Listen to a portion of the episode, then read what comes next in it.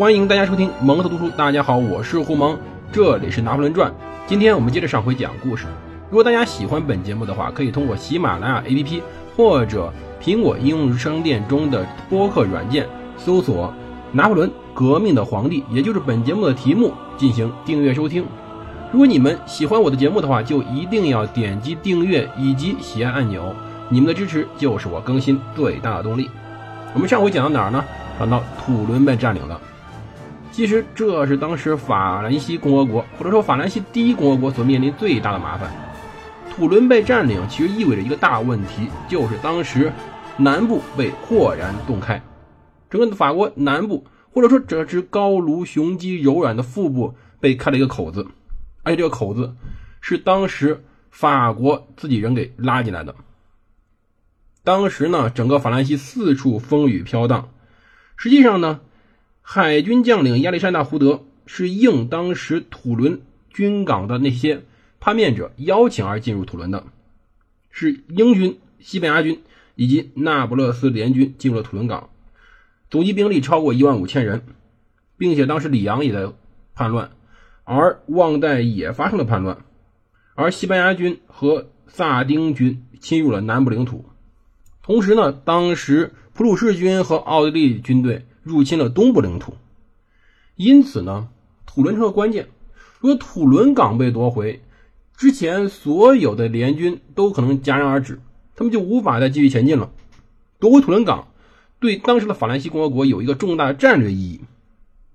而此时九月七号，当时拿破仑就任了第二炮兵团的少校，就是说当时卡尔托。将军的师的少校，要知道，拿破仑所面临的既是挑战也是机遇，尤其是机遇是什么？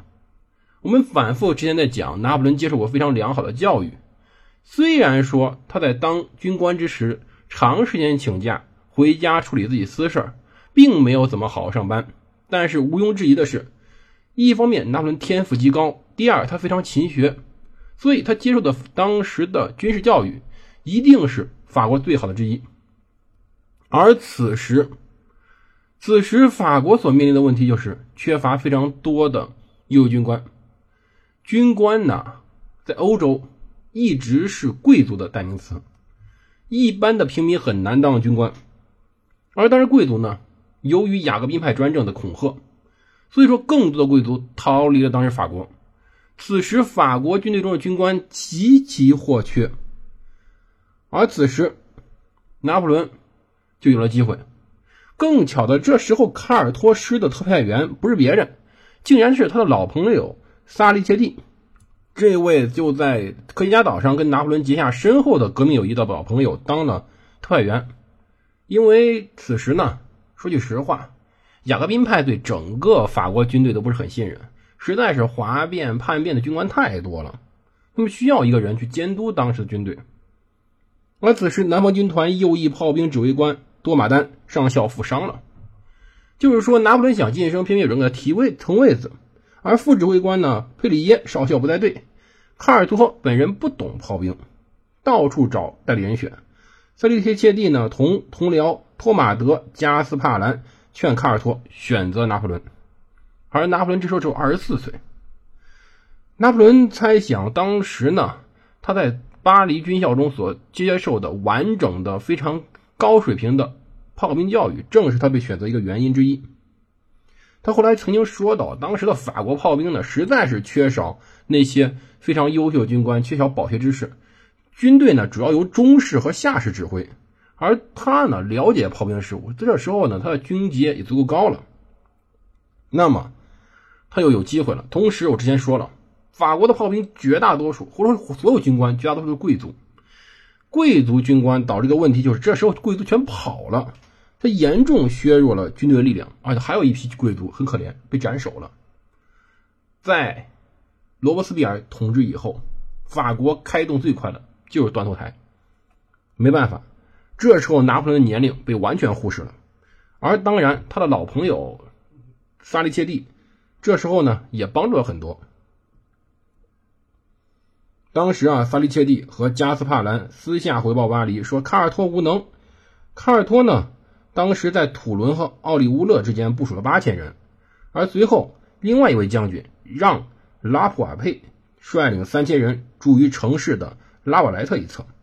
但是卡尔托呢，这时候不打算进攻。当时啊，到十月九号的时候，这两位老朋友已经让当时拿破仑获得了土伦军队外所有炮兵的指挥权，因为炮兵呢，显然在攻城中非常重要。我们知道，当时火炮虽然没有现在这么厉害，但是它已经是个非常有威胁的东西了。而此时，拿破仑成为了包围土伦城的一个核心人物。这么年轻，他已经手握了一个有机会攻破城市的一个权柄。这时候，萨利切蒂以及加斯帕兰向巴黎报告称，说炮兵军官里只有伯拿巴清楚自己的所有职责，他的担子太重了。当然，后半句是胡扯。要知道，拿破仑这个人呢，有一个特点，我们当然很难学得会。为什么？就是此人据说啊，据说他经常一天只睡两个小时，他是个神仙呐。要知道，我们人呐的机能是不一样的。比如像我，我就是一天必须睡够七八个小时，否则我就是跟梦游一样，到处都是晕的。而有些人呢，一天睡四五个小时就受得了。当然，姑且不论睡眠时间长短对人的寿命长短或者人机体的伤害，但是确实有的人。精力比较旺盛，他就可以少睡。你要知道，有时候人得认命。我们有时候没法成为那种拼命的那种创业家。有个致命问题就是，我们是个动物，大体上是个动物，个体之间有巨大差别。而有一方面这种巨大差别就是睡眠时间。而拿破仑就没有这个障碍，他呢根本不嫌活多。在长达三个月的围城战后期，他才有两个副手。这两个副手，一个叫做奥古斯特·马尔蒙，一个叫做安多什·朱诺。其中呢，这个都朱诺呀，是原来是科多尔省的一名军需官。拿破仑向他口述信件时，一发加农炮炮弹落在两个人身边，当时啊，飞扬的沙粒洒满了他们一身。朱诺冷静地说：“他不用撒沙子洗墨汁了。”这个人呢，确实非常冷静，光这一点很多人都做不到。因为如果我们上战场，一个炮弹落过来，什么反应？卧倒呀，赶紧跑。而另外呢，拿破仑又很喜欢出身良好的马尔蒙，但是从这个时候啊，非常喜欢这个冷静的朱诺，他非常冷静，但是冷静呀不能改变一个现实，就是其实拿破仑这时候并跑过，比如说什么呢？比如实际上这时围困土伦城的炮兵账面实力并不怎么样，其中包含了两个拉波普师的野战炮兵连，三个卡尔托师的骑炮连，当然这是两个师的一些炮兵连，这些炮兵连呢。主要是四磅和八磅口径的加农炮，这个磅是什么意思？我们之前讲过，这个磅啊，实际上是一种传统的炮兵口径。你这个磅就指的是你这个炮能发射多重的圆心的实心的弹，实心弹丸。因为当时呢，这个磅一磅，现在我们应该知道大概是和咱们这个市制的九两，对，它和市制九两左右。所以说四磅炮呢，发射的弹丸呢。大概就是四斤重，八磅就八斤重，我们可以这样理解。所以说，它实际上这种炮呢，更多是方便运输，比较好用马拉，速度比较快。但是工程口径太小，真正适合攻击当时城市的只有六门二十四磅的工程炮。这些炮呢，还是刚从马赛的军军械库里发掘出来的。由之前的卡尔多师在八月份收复了马赛，靠这点火力想拿下土伦基本不可能。其实呀。还来不及，拿破仑着手重整炮兵部队。他到任后第二天，卡尔托呢就命令拿破仑去指挥那些工程炮轰击英国的一个分舰队。可是这时候他到了当时炮兵阵地，就哭笑不得了。这个呢炮垒呢被设在了奥利乌尔岔路口附近，那的地势呢不是很高，而且略偏向公路右边。可是它距离海岸竟然有四公里，而这个距离。很不幸，当时炮一般，当时炮的射程只有两公里，所以说你大凡有点数学常识都知道这不可能啊。